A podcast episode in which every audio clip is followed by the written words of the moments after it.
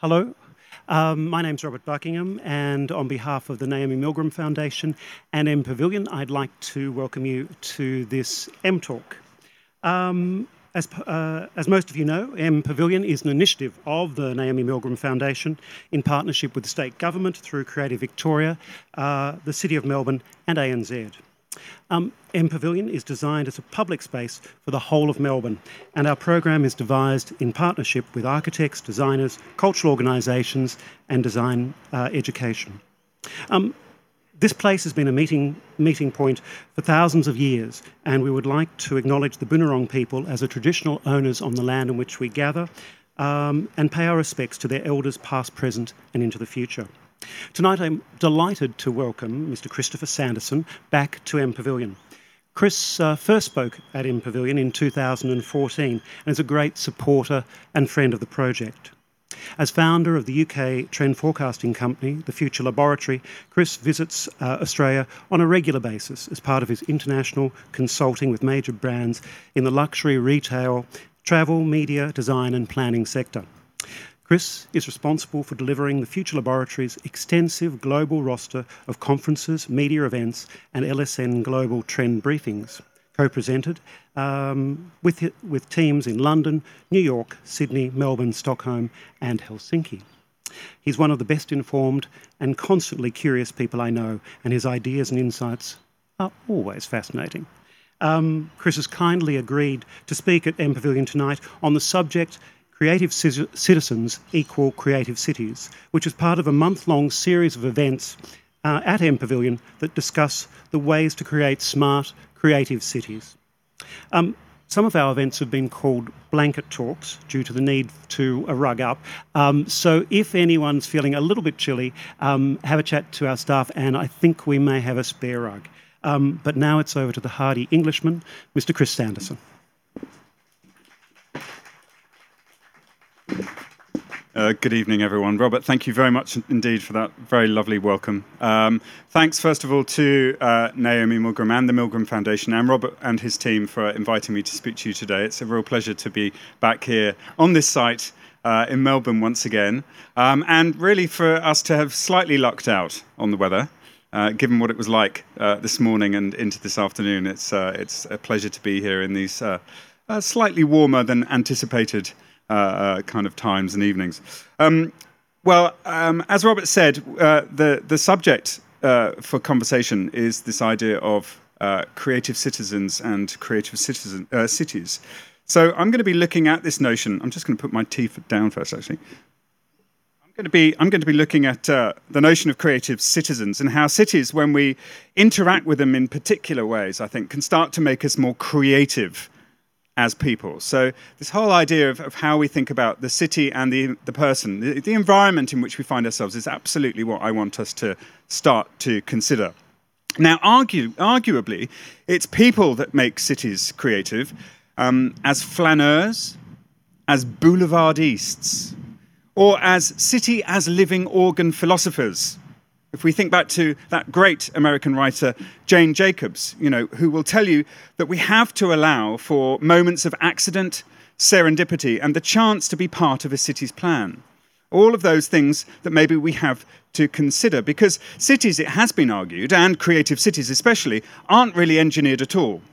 They develop, often despite a planner's best efforts, whether that planner uh, be commercial or, of course, be public, be part of a government. And usually, because of a place's software, us, the people, rather than its hardware, its buildings, and its infrastructure, it becomes something that changes it and it becomes something else. And as writers like Jane Jacobs, but also some of her contemporaries, who I'm going to talk about a little bit later, like Lewis Mumford, not as well known these days, but I think just as interesting in some ways as Jane Jacobs, as they both rightly identified, it's often the gridded, the planned, and the structured element of a city that actually removes, removes the adjectives of living from the very area in which we find ourselves living.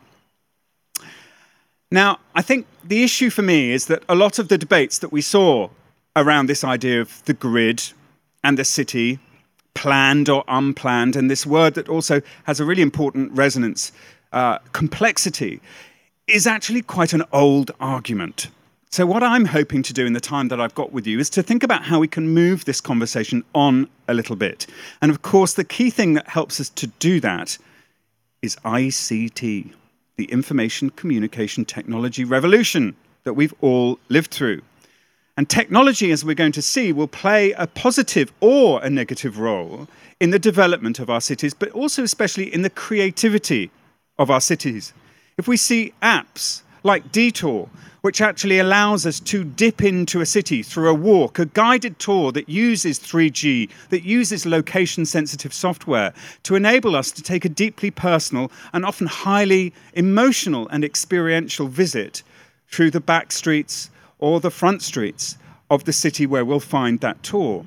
How CCTV cameras that some of us are incredibly nervous about, that watch us and mark out not just our every movement, but increasingly can also sense our every mood, might now be regarded as a bonus by the flaneur who sees them as an opportunity in front of which they can actually perform. And to have the, their very act of lounging or lolling at a street corner, often regarded as suspect and borderline illegal, becomes something that is actually political, indeed artistic, and a way of intentionally recording the act of enjoying the city for a poetic, a creative, or a dramatic reason, but is also noted by the authorities. So, creative cities equals creative citizens. Or is it creative citizens equals creative cities? Which way round should it be? Does it make a difference? Is it this idea that actually, in the Anthropocene era, man dictates environment and not vice versa? That, of course, is our triumph over the environment, that we increasingly are in control. Now, the use of this word Anthropocene is relatively recent, and I mean relative on the grand scale of things. Most of us know what Jurassic means, thanks to a certain film. And we understand what this geological period or era or epoch in history represents. Many millions of years ago, a different time on this planet where we were, in fact, not even around. But most of us aren't so familiar with the term Anthropocene. Now, if we were to think about the history of this planet as a 12 hour clock, Anthropocene would probably be at about 1159 and 58 seconds. It represents just the merest blip on our planetary history, and yet it defines the geologic period during which human activity has been the dominant influence on both climate and the environment. It marks a very important change. The fact that we actually now do have a geological impact on this planet. We don't just live on it and scratch its surface, we actually change the nature of the planet that we're on. Now, how do we know this? Well, about four years ago, they discovered in Hawaii a new rock formation, and it's been called plastiglomerate because it is a rock, most definitely. It's an igneous rock, so it's therefore a fairly recent rock, but it has combined with plastic. It is a combination both of the man made and the planet made. And it could only have been created during the period in which man is having an impact on his environment. So, for many of us, the Anthropocene marks the beginning of the end. But maybe for those of us that are half full kind of people, it actually marks the end of the beginning and the start of something new the start of a different epoch in which man can have a hugely positive and beneficial impact on the world that is now most definitely both man and woman made.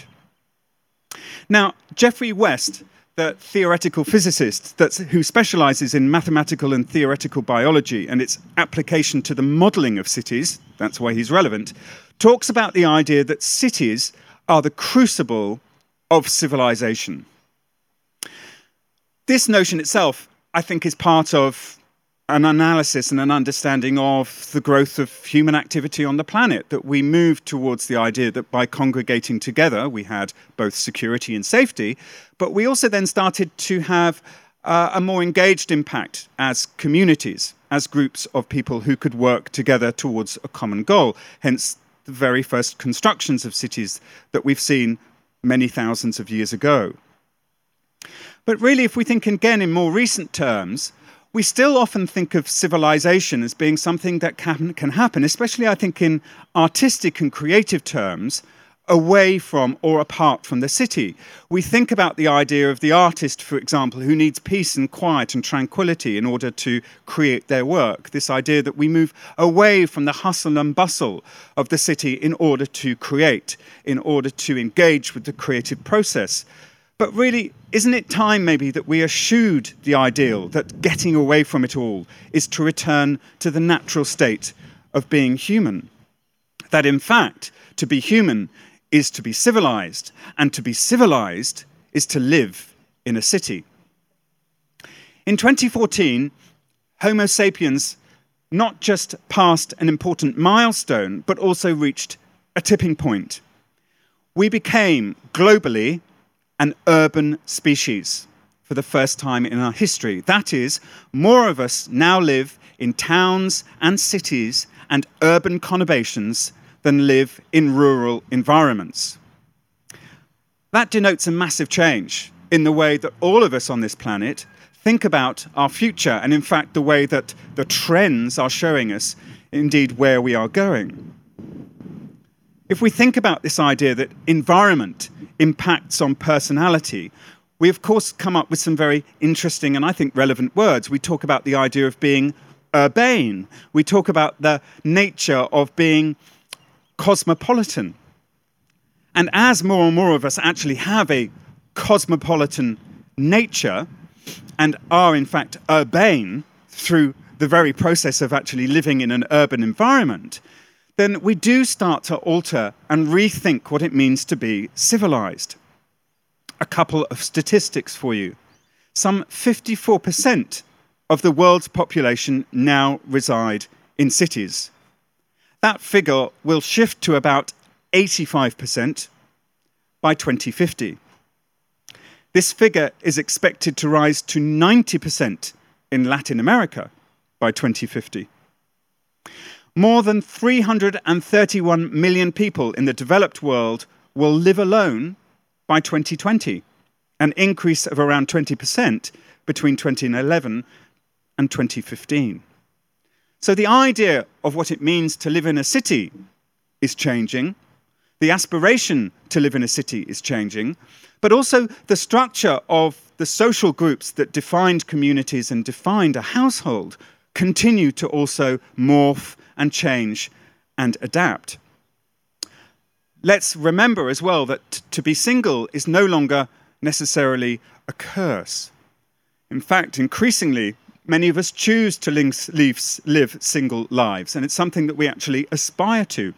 We live uh, alone for longer. And of course, we're also living alone for longer at two important stages of our lives. We're doing it as we grow up, as we move from often being a teenager and our period of studies to then, of course, boomeranging back to live with our parents, which is the new prevalent trend. Indeed, in the US, uh, more people now live at home between the ages of 18 uh, to 34 than have done for the last 130 years.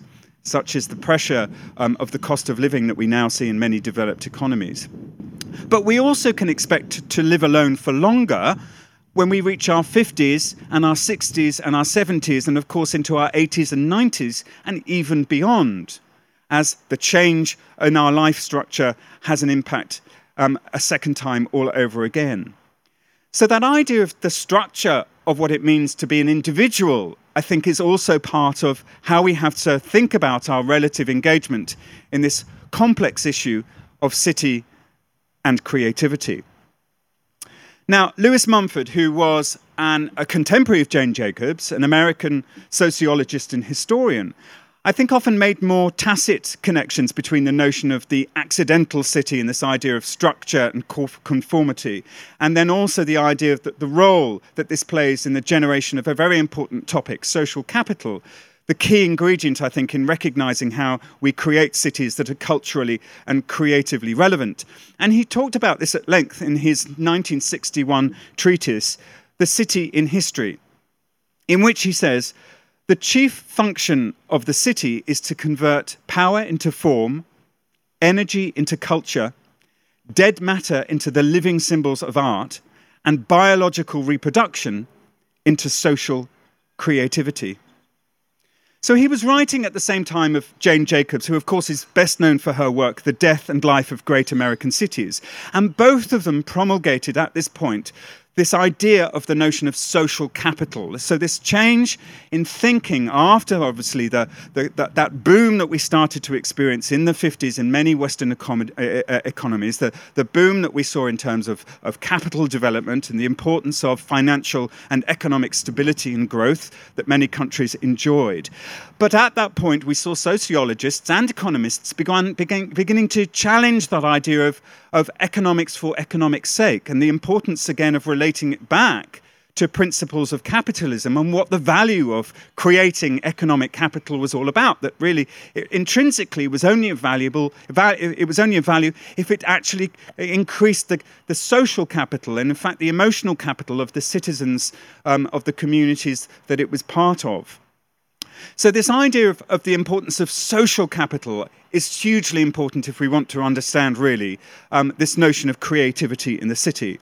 Now, both Jacobs and Mumford were united. They didn't agree on everything, but they certainly agreed in the late 1950s on many urban issues. Both strenuously, for example, fought the New York urban expressway builder, Robert Moses, who was one of these developers that really was about looking at the idea of urban renewal. And I put great big quotation marks around this uh, idea of urban renewal because it's still something that we, um, I think, often have to tackle in many cities. And we see it here, I think, often in uh, Melbourne, this idea of what urban renewal represents, but also the damage that it can do to our environments. Now, their differences had more to do, I think, with this idea of the cure for urban plagues, or particularly this idea that Jacobs talked about, which was that how to actually deal with the emotional problems that she saw cities actually creating in the late 1960s. For her, um, her focus was really this idea of, um, uh, uh, of coming to grips with what she called urban form, and this idea of how important it was to recognize the humanity that a city should possess. So she talked a lot in her work about the notion of organized complexity. She loved the idea of how you could create systems that would enable people to do things there was a sort of unplanned casualness for her in the idea of what urban life should be about. She focused very much on the street, how to make it safer, how to enhance human contacts on it, how to make a place for assimilating children, for example, how to actually promote family. And for her, often a blight, the urban plague, was actually the very things that many planners, and often many male planners, were trying to create parks, squares, planned urban forms. She had often a real um, uh, a guarded skepticism at best for these environments. And I think she did express, obviously, a very female view in the way that she thought about urban planning and the idea of the city and the creative city. Mumford, on the other hand, had a far more structured and a far more left brained approach to the development of the urban environment. Again, from the city in history in 1961, he cites that the city is in fact in nature like a cave, a run of mackerel, or an ant heap.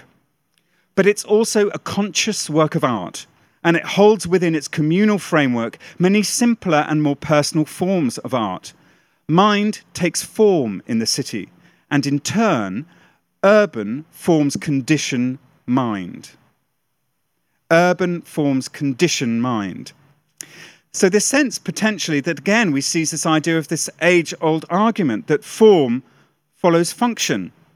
Are we again arguing about this classic nature versus nurture argument that seems to be at the heart of so many of our discussions of understanding the complexity of human behavior? The recognition of the man, or as I've said, woman made, Now, where I begin to struggle with so much of these debates and these conversations that still have a profound impact on the way that we think about our cities and how so many people, the strategists and analysts and planners who are involved in reshaping our cities, is the fact that I now believe they present very 20th century solutions to some very 21st century problems. I think we're clearly now uh, at, a, at a, a tipping point, another tipping point, for what is being recognized as the third wave of globalization. And this third wave is now about us, but us as individuals. The first and second waves, of course, were about countries and about corporations. Briefly, if we look at the last 250 years of human history and we start at a date somewhere around 1780 and we think about the beginning of the Industrial Revolution and our ability to mechanize certain manual tasks and therefore to bring human labor together in order to to actually undertake these tasks in return for remuneration. And therefore, the beginning of the real structure of our cities, the growth of a working class, of a, of a manufacturing class, and of a middle class, of a merchant class, and the rewarding of a merchant class. And we see how that impacted, therefore, on our the structure of our towns and cities, obviously, firstly across Europe, we then saw the development of how those towns and cities started to become corporations, they started to become uh, uh, businesses. But they also allowed for the introduction of the idea that countries could start to move abroad in order to grab land to actually start to do more of the idea of creating corporations and creating mechanized environments in which they could either take the land, take the resources, or continue to build and mechanize and manufacture and produce. But now here we are in the 21st century, and our global revolution is about what we as individuals do. And that global individual revolution is about our ability to become a global citizen, and that that isn't just paying lip service to the idea that we're all part of a touchy feely world in which we all feel part of what's going on in every corner, but it is about the idea that each of us now, through the importance of information communication technology, can have a global reach. We can all have a global audience. We can all, if we choose, become a global buyer and a seller, a trader we all have the opportunity through our phone or our tablet to trade in ideas, but also to trade in products, and to do that with whoever we choose. So, this sense of a, a, truly global revolution, an individual revolution, changes the way that we have to think about our role as citizens, not just within our locale, but on a much bigger scale and truly on a global sphere. So I would argue that 20th century top down style planning is no longer fit for purpose and that future citizens will be expected to be co creators, really, for their urban spaces, but also for the urban species. Well, that will lead, I think, to some very interesting propositions. And for me, the 21st century proposition is that we need to think not necessarily more like creatives, but more like designers. Now, you could argue that's just semantics, that what's the difference between a creative and a designer? Well, I would say there's a huge difference between the creative process and the design process in terms of the way that you think, the way that you respond, and the way that you deliver.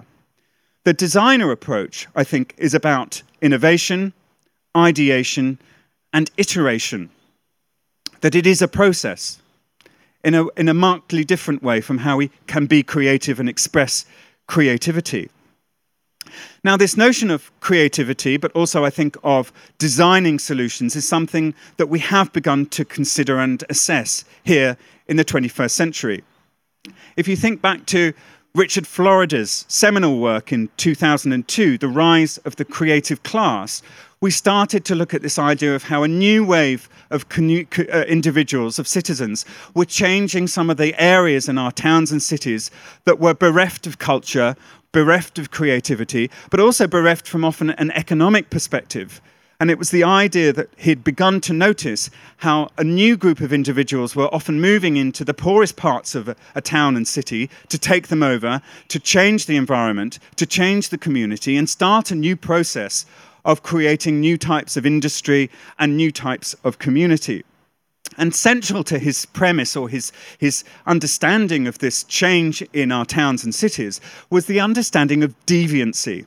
And he talked about the notion of deviant culture. And he used this word in its truest sense the idea that a deviant is somebody who is, of course, one step away from the norm. They are not doing things that normal people do. Normal, of course, being what the majority do.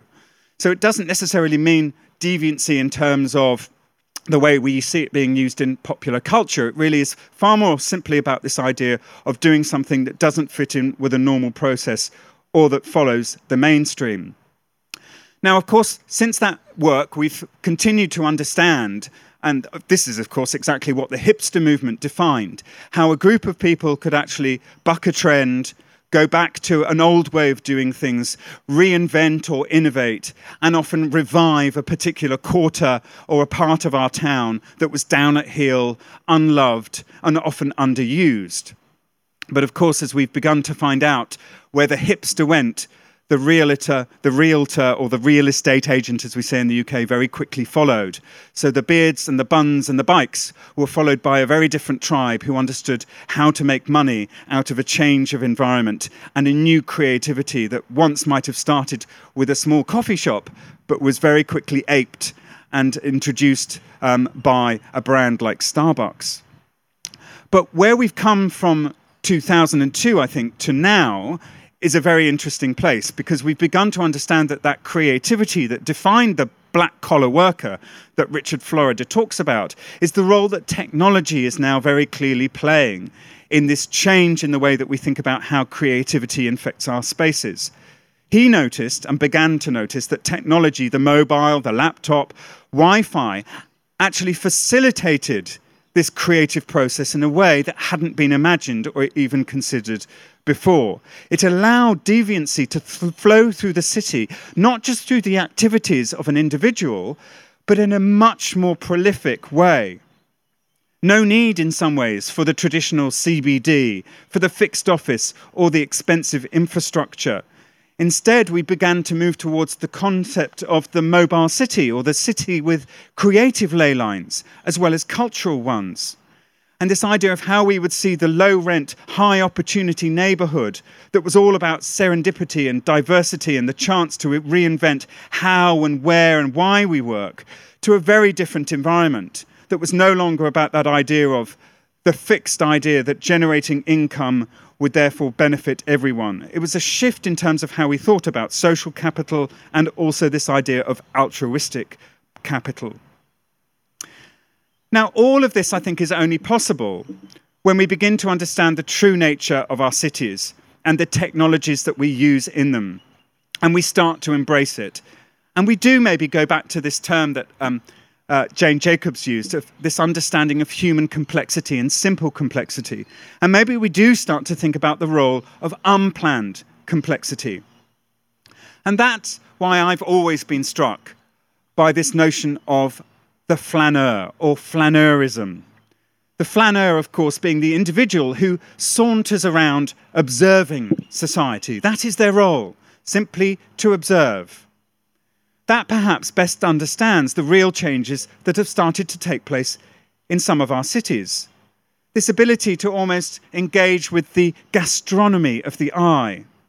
Now, the flaneur very firmly belonged to the 19th century.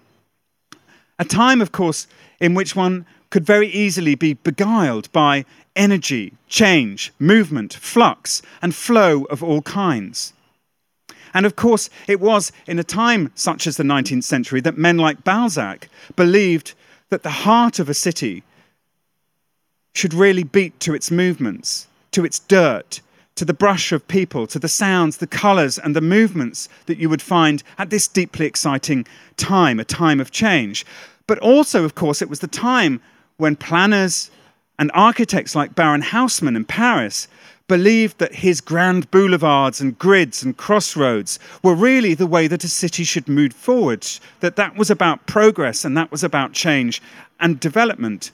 Whereas the poet Baudelaire believed that Paris was indeed becoming less creative because of what Haussmann was doing, that it was less creative, less anarchic because there were less corners and therefore less opportunities to bump into people.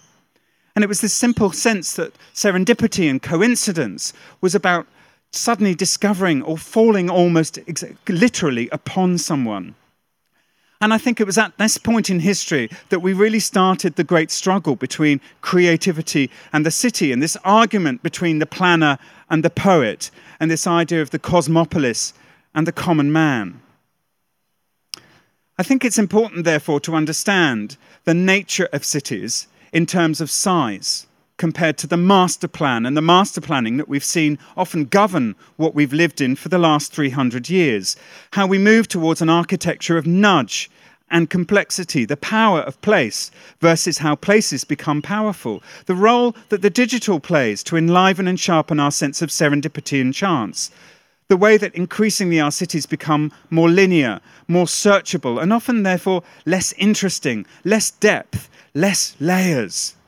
Because really, if we think about the periods in history that we admire the most and that we focus on the most when we think about the deviant or the creative, we actually always associate those as being more important than, than, to times that are about great commercial leaps forward. So I'm thinking about London in the 18th century um, and that period of, of, of, enormous change, the Re Enlightenment. I'm thinking about Paris in the 19th century, where again we thought about the artists who defined the process of Impressionism and the huge changes that we saw with the growth and the understanding of modern art at the late uh, Uh, at the end of the late 19th century and into the 20th. Berlin in the 30s or New York in the 60s and 70s. Explosions of culture and creativity all coming together. And back to Jacobs and Mumford once again, they made more tacit connections between the notion of the accidental city and the neighborhood and city, and the role that this plays in social capital, this key ingredient that we now rec- recognize of, as making cities more culturally and creatively important.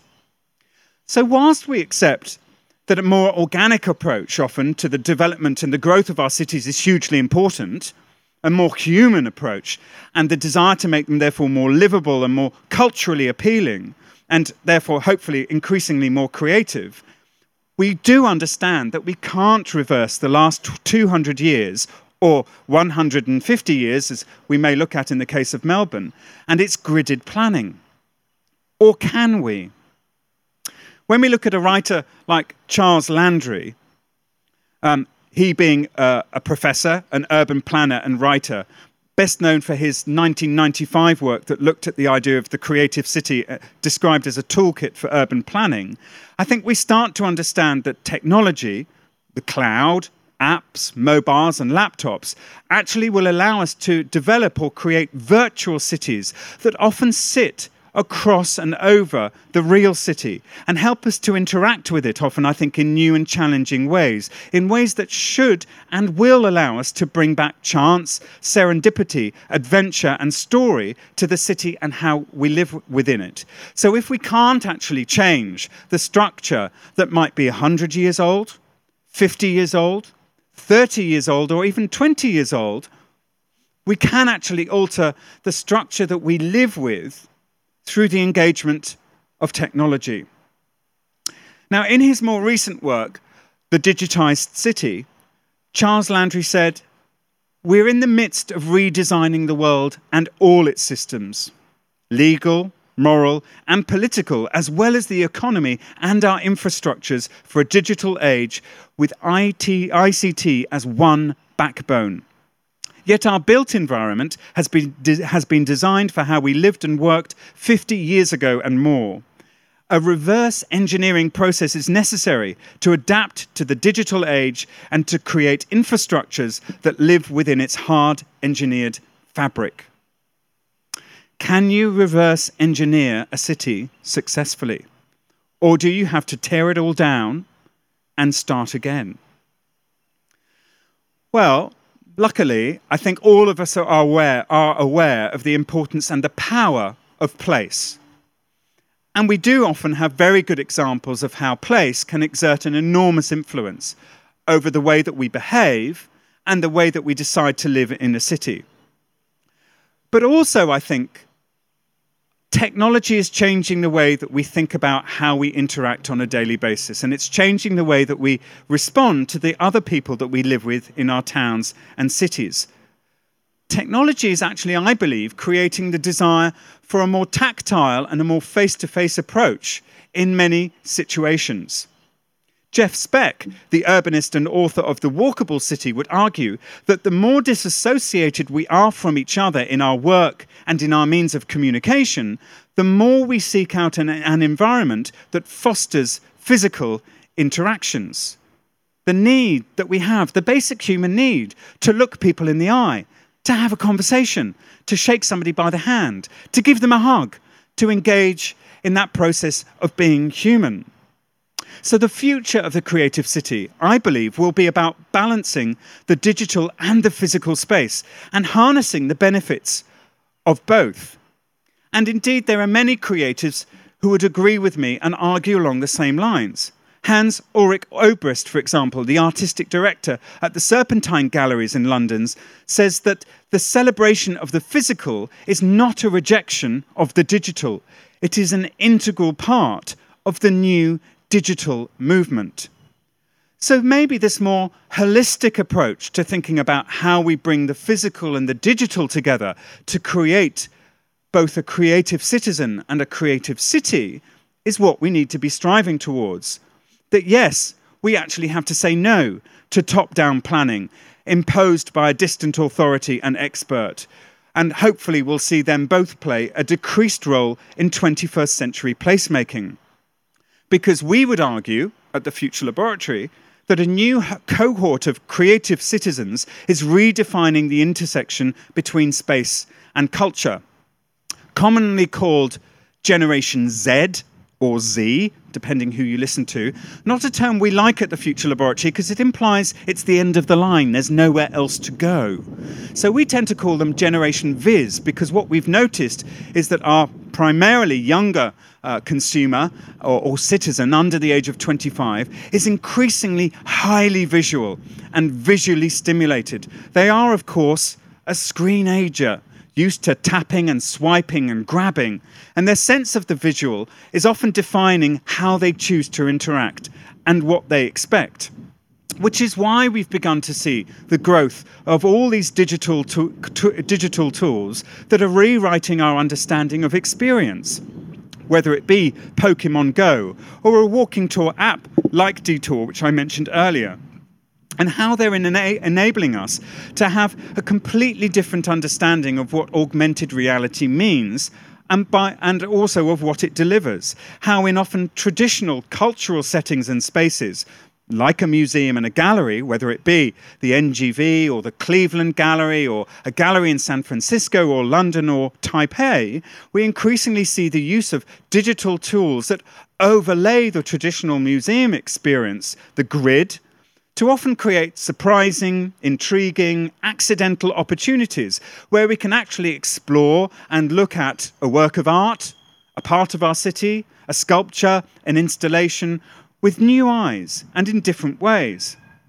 Apps like Smartify whose makers now work with galleries and museums, or organisations like the City of London Corporation, to overlay public sculpture in the city with different layers of, layers of history and detail, suddenly allowing us to look at things in a whole uh, different way, to enable advanced image recognition, to actually uh, allow you to take a picture of a sculpture or a building and suddenly have all the history and understanding of that building and its relevance with an engaging commentary uh, at your fingertips.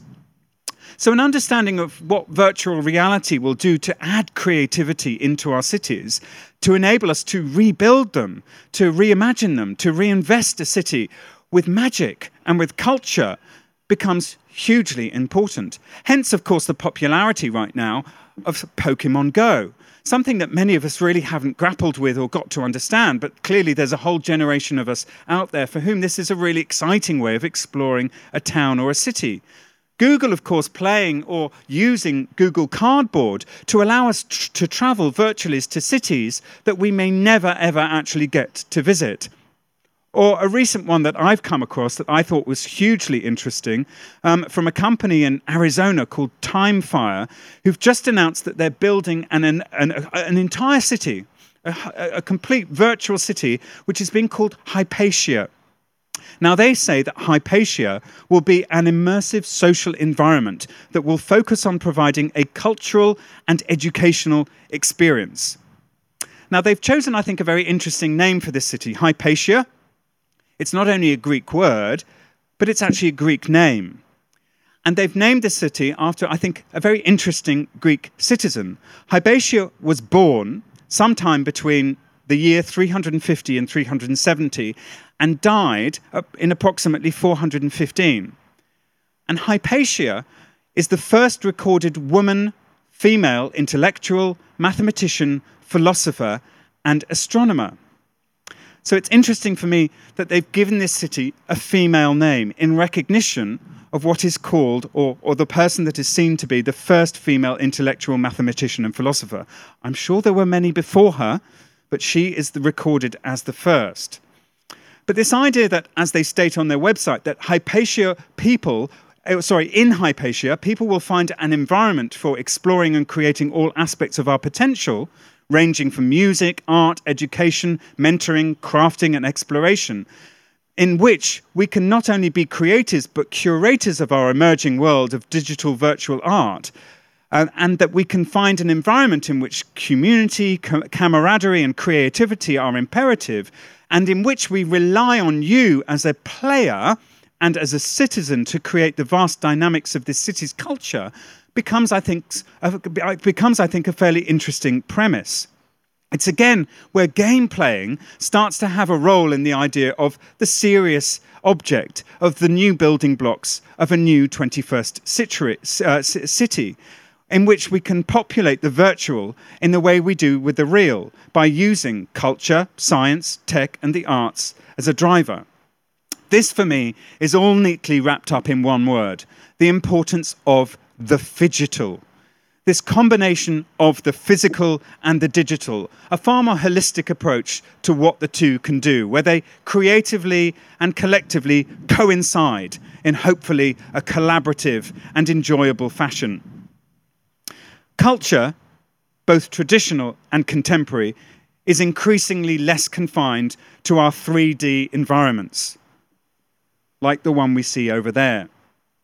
Increasingly, we are not confining culture to these 3D spaces. We're allowing it, and in fact, encouraging it to spill out onto our streets, into our parks, our, our laneways, and our public and commercial spaces. We are no longer sectoring or siloing creativity in the way that we used to. And to go back again to Charles Landry and his book, The Digitized City, cities, citizens, and the variety of urban leaders have a once in a lifetime opportunity right now, here, to rebuild our cities in a different way, including harnessing the capabilities of social media interactive platforms or open data to deepen democracy and to make it more engaging and responsive to people's desires and needs. Landry, I think, is identifying a very important issue. That whilst this is a, a progressive requirement and a progressive need, we are at a pretty important point in our history right now. We've gone through a turn not just of a century, but also of a millennium. So for me, we're at a landmark point and again, a tipping point. As a new urban species, how do we address the needs, not just of the cities that our forebears have created, in which we have to live, but the legacy that we have to start building for the citizens of the future? The first question I'd like to propose to you is a fairly simple one. Are we using technology to solve rational, logical issues about the city, planning, infrastructure, transport, etc.? Or are we actually using technology to address, I think, some more interesting questions and issues, like identifying creative hotspots and where creativity is really growing in our city?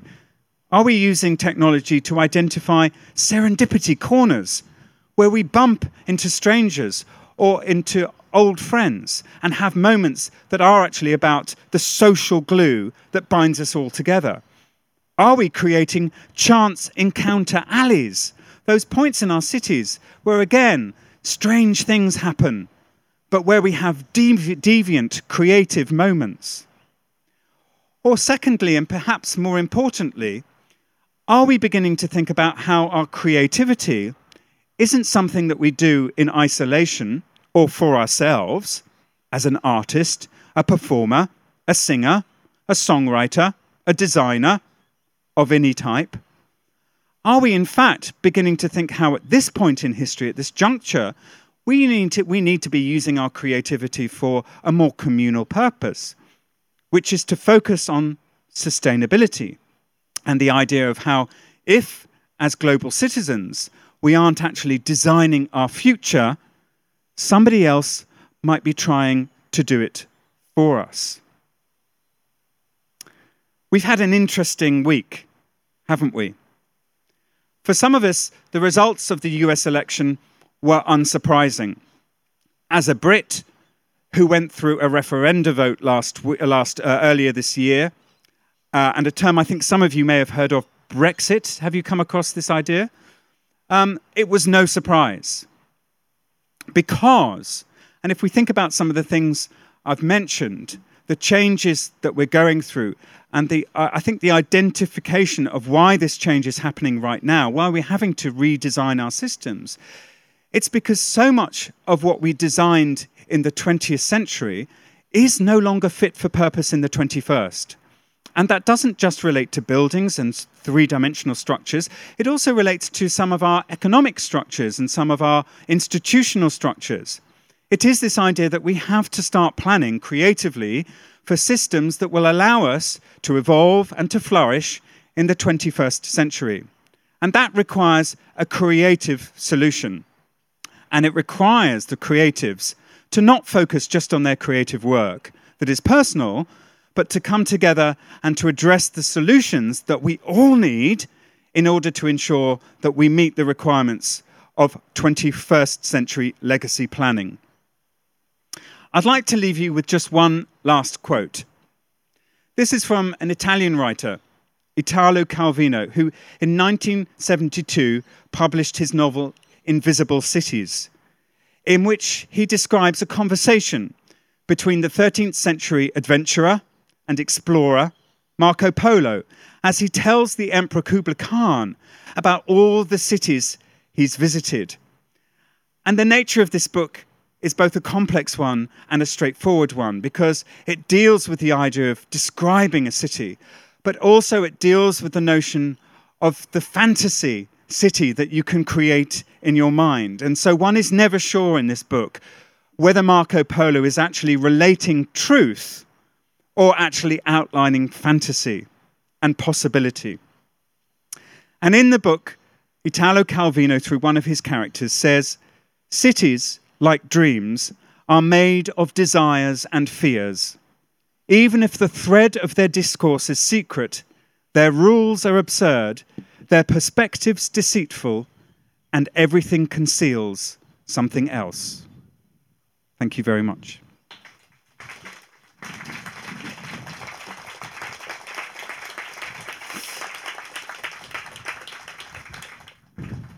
Do we have a question? Any response or riposte.